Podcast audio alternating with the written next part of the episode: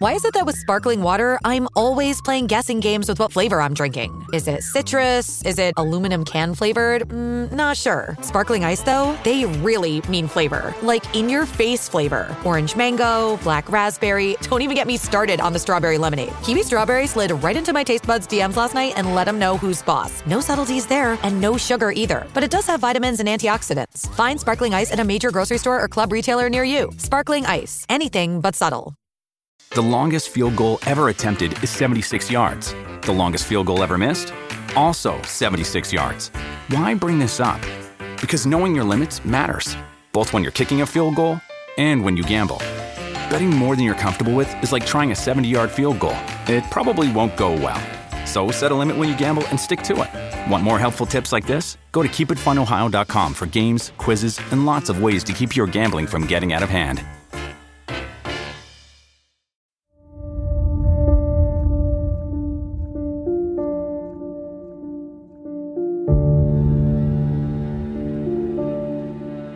Every town has a dark side. The following is a story from one of them, but there's still many more to uncover. Today we travel to North Philly, Pennsylvania, where we unmask serial killer Gary Heidnik, who is often referred to as the real life Buffalo Bill. One of the most chilling movie villains that brought terror to the big screen is a character named James Gumb most popularly known as Buffalo Bill, from the 1991 Academy Award winning psychological horror film The Silence of the Lambs. Created by American writer Thomas Harris for his 1988 novel of the same title, the fictional character is a serial killer whose MO is too fiendish. He relishes kidnapping overweight women, depriving them of food for weeks, killing them, and then skinning their bodies, dumping the victims in nearby rivers. As for the women's skin, Buffalo Bill makes them into a woman's suit for himself.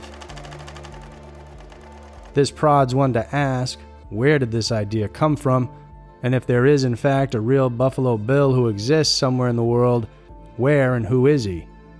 The answer is partially yes, because it turns out that Harris developed Buffalo Bill as a composite character, meaning he based it not just on one or two or three, but six real life serial killers. And one of them was Gary M. Heidnik, who kidnapped, raped, and tortured six women while holding them prisoner in a pit. He was finally sentenced to death and executed by lethal injection on July 6, 1999, at the age of 55. I'm Andrew Fitzgerald, and welcome to this week's episode of Everytown. Who really was Gary Heidnik from North Philly, Pennsylvania? Join me today as I unmask one of the most nefarious serial killers in America who paid with his life for the women he brutally tortured and murdered.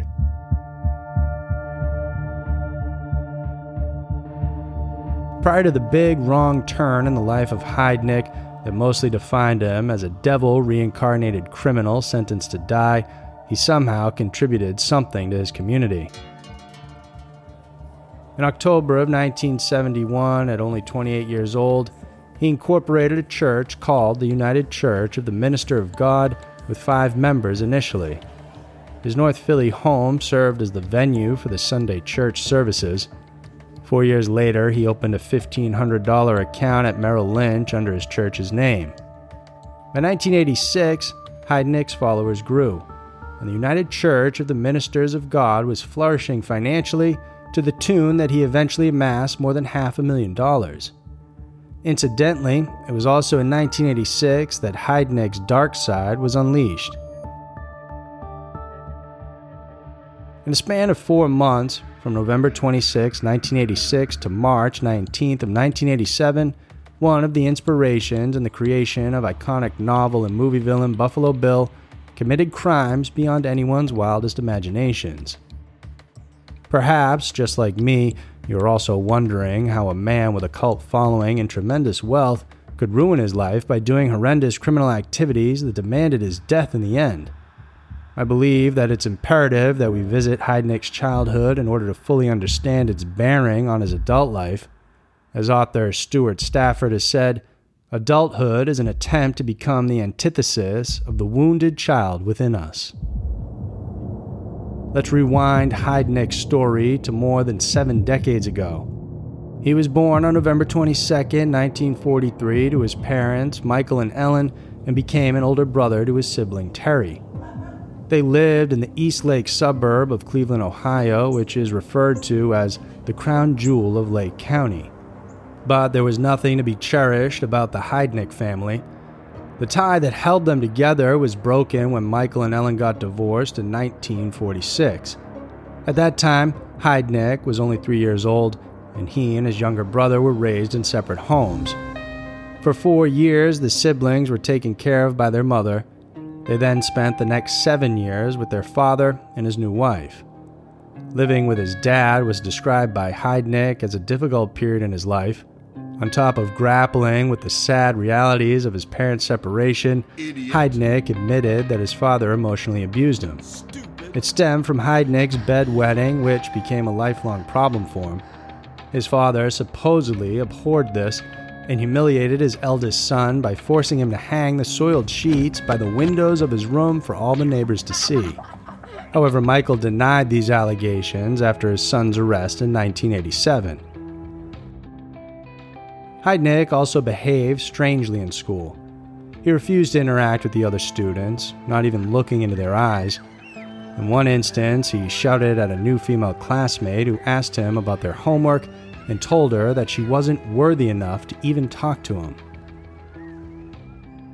Heidnik's reclusive behavior probably led to getting bullied about his odd shaped head, to which the Heidnik brothers reasoned out that it was the effect of Gary falling from a tree.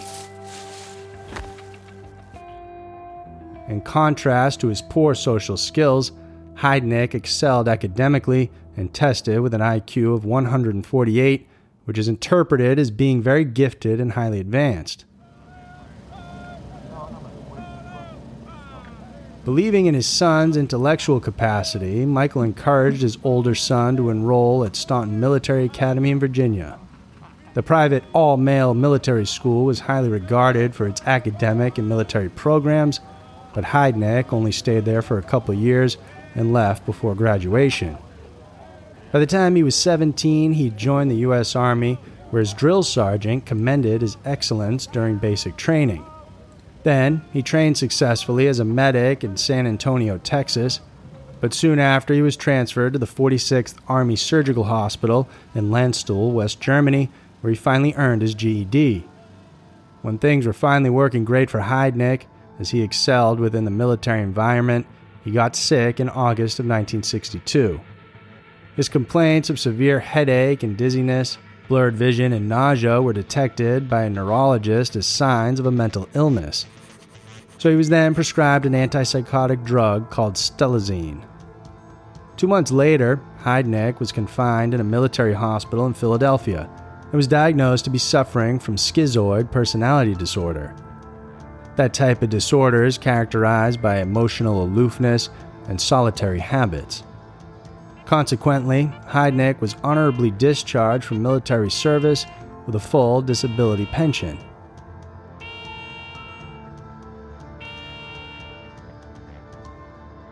After the doors of the U.S. Army closed, an opportunity to become a licensed practical nurse opened for the intelligent but socially awkward Heidnik. He worked as a psychiatric nurse at a Veterans Administration hospital in Chester County, Pennsylvania, but was soon fired due to his poor attendance and rude behavior towards the patients. Then the tables turned. Heidnik became a frequent patient in psychiatric hospitals from 1962 until his arrest in 1987 due to his serious bouts of depression. He became self destructive and attempted to kill himself 13 times and it seemed that clinical depression wasn't only confined in Gary Heidnik, as his brother Terry also spent time in mental institutions and had numerous suicide attempts as well. Their mother took her life by drinking mercuric chloride in 1970 while battling bone cancer and undergoing the effects of alcoholism. There were more dark secrets in Heidnik's life that may have seriously bruised his mental and emotional well being, so Heidnik was off to a rough start, but more harrowing episodes in his life transpired, which ultimately turned him into the diabolical monster of Marshall Street in North Philly, Pennsylvania. The breakup of his parents' marriage and his mental condition didn't deter Heidnik from finding his own bliss. Through a mail order bride scheme, he met the only woman he married, Betty Disto, from the Philippines. Owing to his antisocial behavior, I presume that it was only through correspondence that Heidnik could establish an emotional relationship with a woman. So, after two years of exchanging letters, he proposed to Disto. She traveled to America in September of 1985, and despite not knowing much of his personality, Disto married Heidnik in Maryland on October 3, 1985. But soon after, the Filipino wife found out she was trapped in a marriage made in hell. Heidnik was a philanderer who forced his wife to watch him have sex with other women. He was also accused by Disto for repeatedly beating and raping her until she left the Philippines in January of 1986 with the help of the Filipino community in Philadelphia. Heidnik was arrested and charged with indecent assault, spousal rape, and involuntary, deviant sexual intercourse. Unknown to Heidnik, Disto was pregnant with their son, Jesse John, who was born on September 15, 1986. He only found out about his son when Disto requested for child support payments in 1987. But Heidnik was already twice a father prior to his marriage with Disto. He had a son named Gary Heidnik Jr. with a woman named Gail Linko but the baby was put in foster care soon after his birth. On March 16, 1978, Heidnik became a father the second time around to a daughter named Maxine. The mother was Anjanette Davidson, an illiterate and mentally challenged woman with an IQ of only 48. So immediately after her birth, baby girl Maxine ended up in foster care too. Heidnik fathered three children, but he was never a father to any of them in any real sense of the word. Of the three women he got entangled with, it was his troubled association with Davidson that Heidnik's criminal instincts surfaced and worsened through the years. It wasn't only with Anjanette Davidson that he had sexual intentions. Her sister, Alberta, became Heidnik's conquest too. Alberta lived on a day pass in a mental institution in Penn Township in Snyder County, Pennsylvania. Sometime in 1978, Heidnik signed her out on day leave and imprisoned her in a locked basement coal bin in his house, which also doubled as his church. Alberta became the first victim who Heidnik repeatedly raped, sodomized, and tortured that left her ill with gonorrhea. After Alberta's rescue, police charged Heidnik with kidnapping, rape, unlawful restraint, false imprisonment, involuntary deviant sexual intercourse, and interfering with the custody of a committed person. Unfortunately, though, an appeal overturned Heidnik's original sentence. Thus, he spent only three years of his incarceration in mental institutions and was freed in April of 1983 under the supervision of a state sanctioned mental health program. Three years after this revolving episode in his life, Philadelphia and the whole of America saw the worst yet of Gary Michael Heidnik. He wasn't filled with remorse, instead, he was madly driven by the deadly R revenge. North Philly became the hotbed of his unfathomable crimes as he hunted for more victims and made sure that law enforcers were oblivious of his felonious activities. The basement of his home at 3520 North Marshall Street in North Philadelphia was turned into a torture dungeon which became known as the House of Horrors. The pit witnessed the agonies of the six female captives at the hands of Heidnik, two of whom callously died. A common thing among them was they were all black women and mostly prostitutes. The first of Heidnik's victims was Josefina Rivera, who was a 25 year old prostitute with three kids when she was abducted by him on November 25, 1986.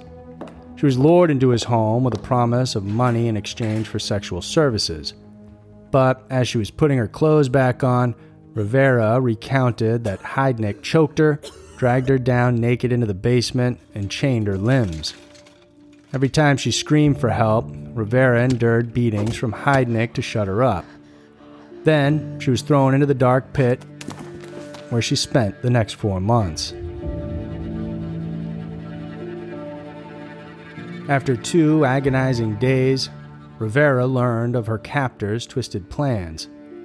In her memoir, Rivera quoted Heidnik saying to her, I want to have kids, lots of them. I got kids already, but the state keeps taking them from me. Well, I got a way now of having kids so nobody can take them away. You're just the start. You're gonna have my baby down here. But not just you. I want to get 10 girls down here so you can all have my kids. No one in his right mind would hatch such an atrocious plan, but Heidnik was hell bent on making it happen. On December 3, 1986, he brought home 24 year old Sandra Lindsay, who was mentally disabled. Lindsay was likewise chained in the same fashion as Rivera's, and both women were alternately sexually abused by Heidnik. Then, two days before Christmas in 1986, Heidnik gifted himself with a third victim, Lisa Thomas, a 19 year old single mother.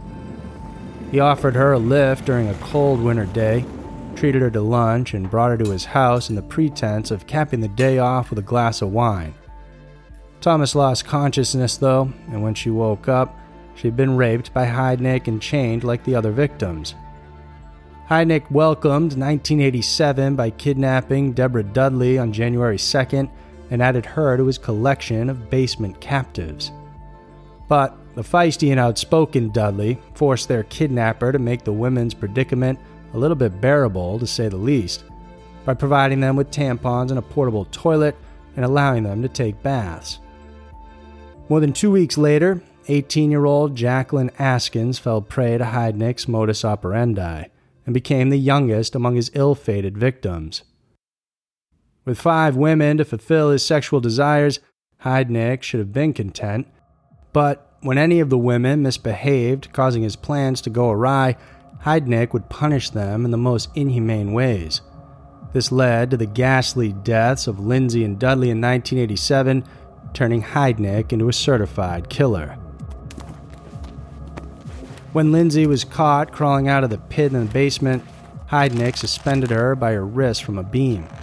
A week of torture, starvation, and untreated fever inevitably caused the death of Lindsay in February of 1987. But what Heidnik did after she had died could be deemed as a demonic act, and this is a warning what I'm about to detail can be revolting to the senses.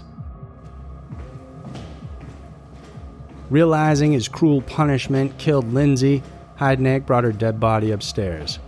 Using a power saw, he dismembered her, but had difficulty dealing with Lindsay's limbs. Her arms and legs ended up inside the freezer as dog food, while her ribs were oven roasted and her head pot boiled. When his neighbors' complaints about the foul odor drove the local police to come knocking on his door, the smart Heidnik simply told them, I'm cooking a roast, I fell asleep and burnt it. So, what to do with his dead victim's body parts? Heidnik ground them up and mixed them with dog food, and voila! He had something to feed not only his dogs, but also his remaining captives. Rivera said of this, These are things you see in a horror movie. In fact, he got the idea from a film called Eating Raoul. What about the idea of electrocuting his captives as a form of torture? In one instance, Heidnik thrusted three of his captives into the water filled pit and applied electric current from a stripped extension cord to the chains that bound the women. On March 19th, in 1987, Dudley died of electrocution, and her body was disposed of in the Pine Barrens in New Jersey.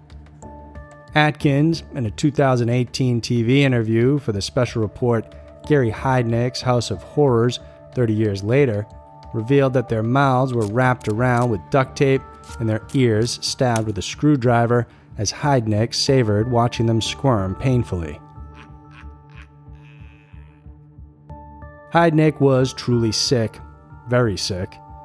After losing two captives, he kidnapped 24 year old prostitute Agnes Adams on March 23, 1987, but she was rescued the following day together with the other women, all because of the bravery of Josefina Rivera, Heidnik's first captive.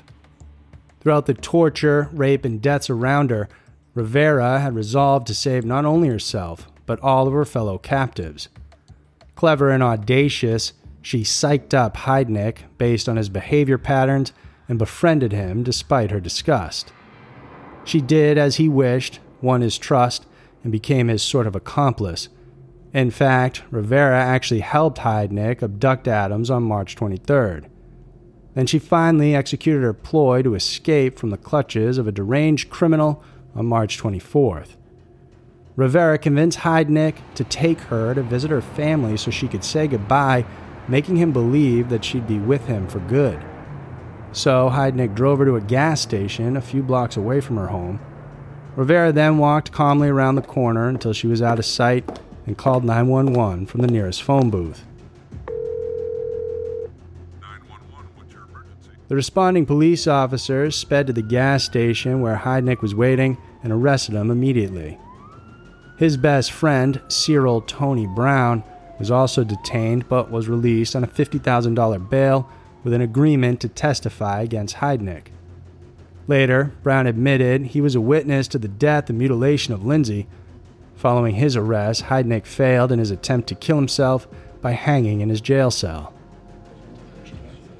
During Heidnik's trial, his defense lawyer, Charles Peruto Jr., attempted to prove that his client was legally insane, but it was successfully rebutted by the prosecution, led by Addy Charles F. Gallagher III.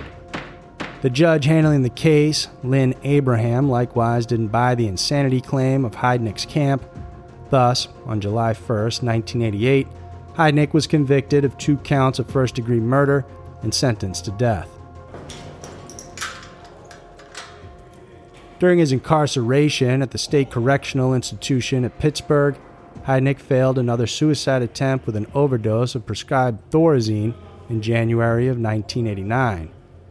After two unsuccessful tries at taking his life, Heidnik faced a foolproof way to die an execution by lethal injection. The fateful day took place on July 6, 1999, at State Correctional Institution, Rockview, in Centre County, Pennsylvania. No relative came forward to claim Heidnik's body, so his remains were eventually cremated.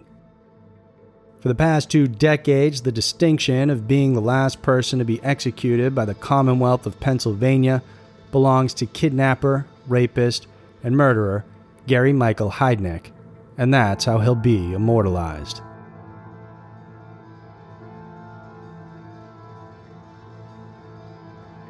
This episode of the Everytown podcast is being sponsored by our friends over at the Deadbolt Mystery Society we have an awesome monthly subscription box service that, if you guys are fans of true crime and unsolved mysteries, you really need to check out. Each box contains its own mystery where you do things like hunt down a killer, solve a kidnapping, or stop a madman before it's too late. Recently, I've been solving the Pretender box, which sends you to a horror author's house that sits on an isolated lake. It gets pretty intense, and you receive a ton of evidence and the coolest part is there are also QR codes throughout the contents that show you videos, photos, and other evidence, so you get truly immersed in this box trying to figure out who the pretender is before they strike again.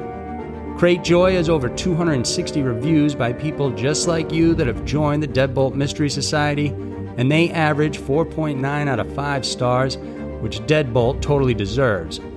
Go to deadboltmysterysociety.com today and use the code DEADBOLT20 to get 20% off any subscription or single box right now. Again, that's 20% off when you use the promo code DEADBOLT20. Come join the Deadbolt Mystery Society today. So that's it for this week's episode of Everytown. Please subscribe and let us know if you have any stories that you'd like us to cover. And for more creepy stories, make sure to check out our other podcast and YouTube channel called Scary Mysteries. Tune in next week for another episode filled with scary, strange, and mysterious stories about every town out there.